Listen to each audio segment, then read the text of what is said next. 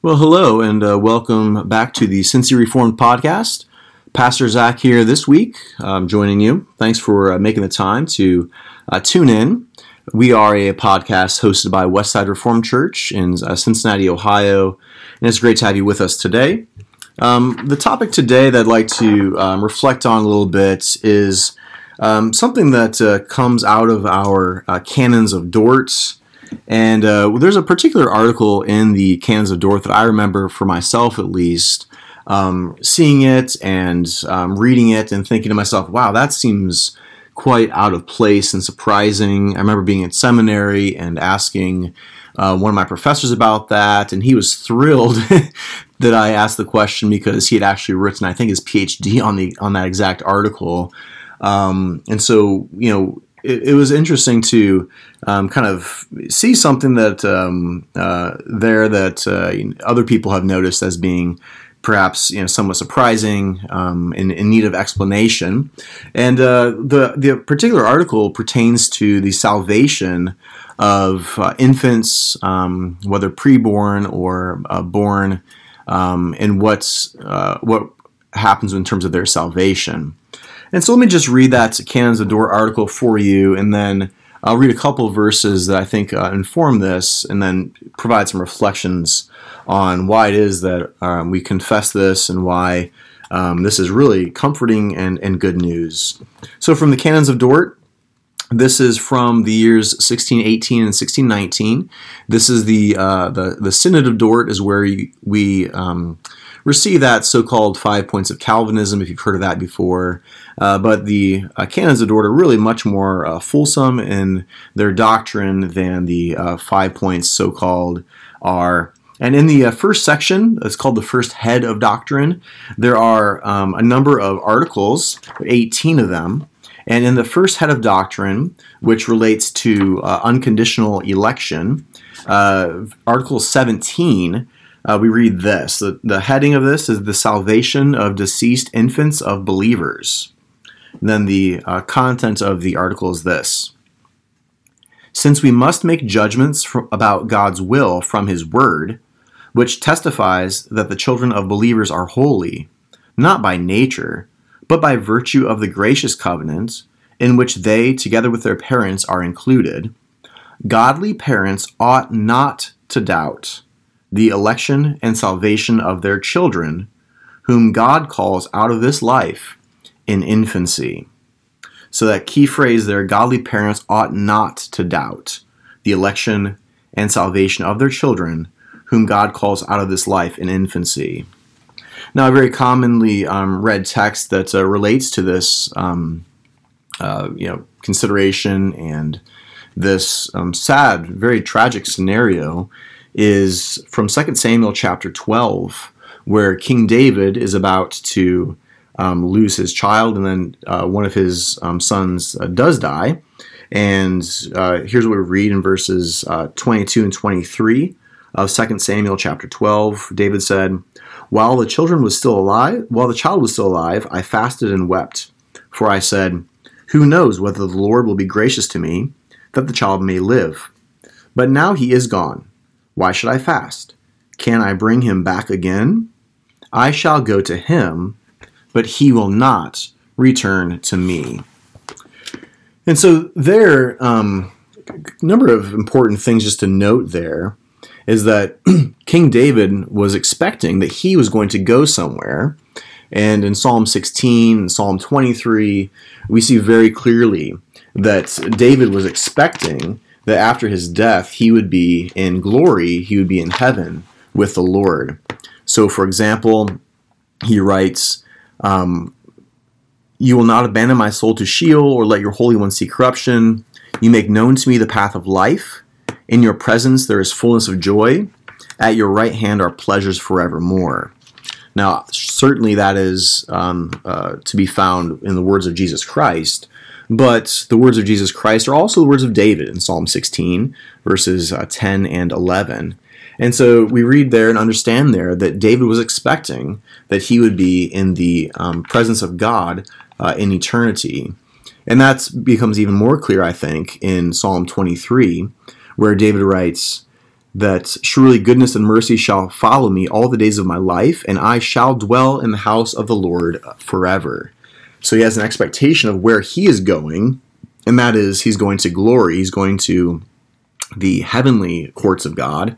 And so then when we read back to him speaking about how his son will not come to him, but rather that he would go to his son, that means that he thought and believed and confessed that his son was with God in glory. Now, that is certainly a comforting thing. I think that when we begin to bring up this topic of the salvation of infants who die in this life as infants, then there are different ways that people will speak about this. And some things that I think are quite, maybe on the surface, sound nice and sound good, but really aren't exactly helpful. Some people will say things like, all things turn out for good for those who love God. But then the question becomes there, that's a response that people give to the death of infants. The response is, well, we don't know if our child loved God.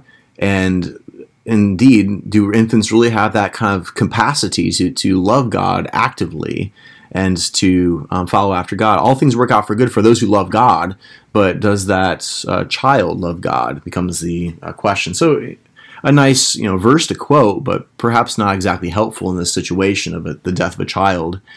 Other people I've heard say things like, well, God is merciful and God is just, and so we can rest in that.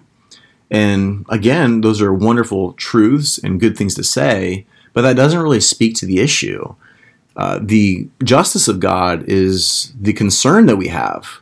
God is just, and original sin is true. Our children are conceived and born in sin, and that means our children are guilty, being by nature offspring of the first Adam, and not the second Adam by nature. And so to say God is merciful and just doesn't really answer the question or address the concern or get to the place where David got to, because the issue is God just toward the child? Does he show justice toward the child of a believer? Or does he show mercy toward the child of a believer? And so some of the cliches that are kind of thrown out there, verses that are turned to, might be true and good, but they might not actually be helpful for the situation at hand and answer the questions that we're raising right now. There are some out there who look at the thing with David and will just simply say, well, David was a prophet. He knew where his child was going because he was a king and prophet. We don't know.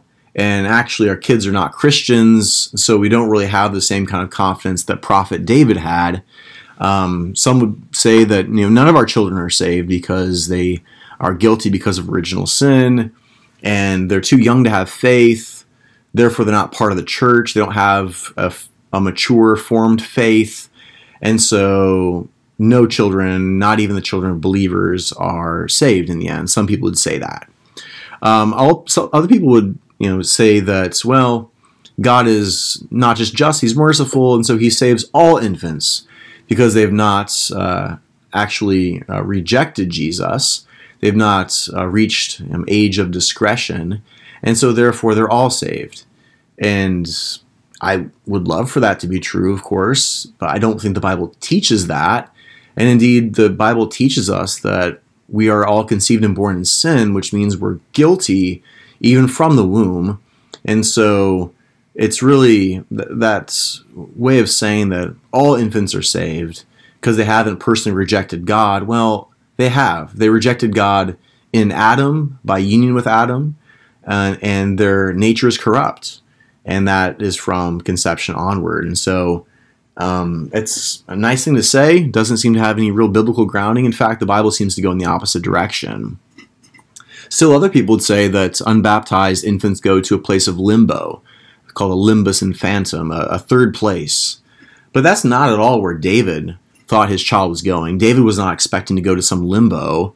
That child died on the seventh day, and is what the text is suggesting. There were 7 days of fasting that David took up. So that child was not yet circumcised, the analog to baptism. And so did this child go to some place of limbo? No, because David expected to go to the same place that his son went. And David was not expecting to go to limbo. He expected clearly in Psalm 16, Psalm 23, and elsewhere, David expected to go to glory, to heaven. And so when we then think about this topic, we need to be thinking about how then do we hold together the fact that David himself expected to go to heaven. He believed his child was going there. How then do we think about our own children, and how do we make sense of the article from the Canons of Dort that I just read in the first head of doctrine, Article 17, on the salvation of deceased infants of believers? Well, there are a few things we can say here. First, just to note the covenants of grace, and this is where we need to begin. God has not only given us audible promises, he's not only written them down through the hands of prophets and apostles within the text of Scripture, but God has also established for us a tangible covenant and a tangible covenant community. He has done that in a way that condescends to our physicality in order to help us to not only hear something, but to also experience something, to feel something. That we don't just hear a promise in our minds or read something in a text and wonder, is that for me or not? But rather, God also includes us into a physical people and to join us into a physical fellowship with sacraments or rituals and with that community that we join with and worship with. This way of making the message of the gospel physical and tangible has been the case of God's covenant dealing throughout history. His covenant in the Garden of Eden, while that was the covenant of works, not the covenant of grace, it still had physicality and and it was still tangible to the covenant members with that tree of life. When you go into then the book of Genesis after the fall, it's very clear that again, the covenant of grace, the gospel that's then promised, that takes tangible form.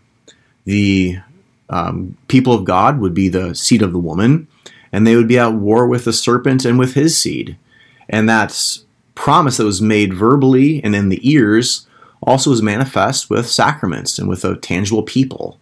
The Abrahamic covenant people takes shape. The Mosaic covenant people take shape as a continuation of the Abrahamic people. The Davidic covenant is made with a lineage of David and his sons. And then in the New Covenant as well, we have a tangibility to the covenant and the covenant people with the sacrament of baptism, the Lord's Supper, and then the outward physical gathering of the people of God. And so that gospel promise is made to us. The gospel promise includes us into a physical, tangible people. God promises that he will be our God and we will be his people. And that becomes then embodied and manifest through various covenants within the biblical text as the story of God unfolds.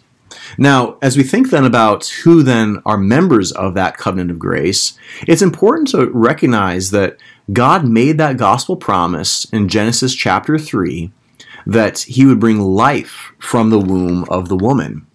The woman is then renamed from woman to then be named Eve, which means the mother of the living. And what God had promised was that from her womb would come a lineage, a people, a church would arise, and not only a lineage that would be at war with the offspring of the serpent, but also a distinct seed would emerge, a divine warrior who would do battle with the serpent and crush his head while that serpent struck his heel. Now, I want to focus in not so much on our Savior Jesus as with the church that arises, that seed of the woman, that people who would then be at warfare, spiritual warfare, throughout its existence with the serpentine seed. For what happens in Genesis is that after that promise is made, you then see that Genesis is divided into lineages. It is a story of genealogies. There is a genealogy, a family, a lineage of Cain going forward. And you see that would be the predominance of world history in the book of Genesis, were the descendants of Cain, the spiritual offspring, those who fall away. On the other hand, there is the believing lineage, the people of God, the seed of the woman, who emerges from the fall and goes from Seth onward. And then Seth, gives way then over the course of time to Noah. Noah then, through Shem, leads forward to Abraham, then Isaac, and then Jacob, and then culminating at the end with Joshua.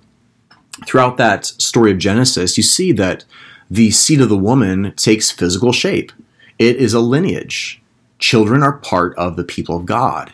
And so it's not a surprise then with the Abrahamic covenants that the sign of the covenant is then given to children, that those male offspring and infants on the eighth day receive that sign and seal of the covenant. For after all, the people of God is a lineage.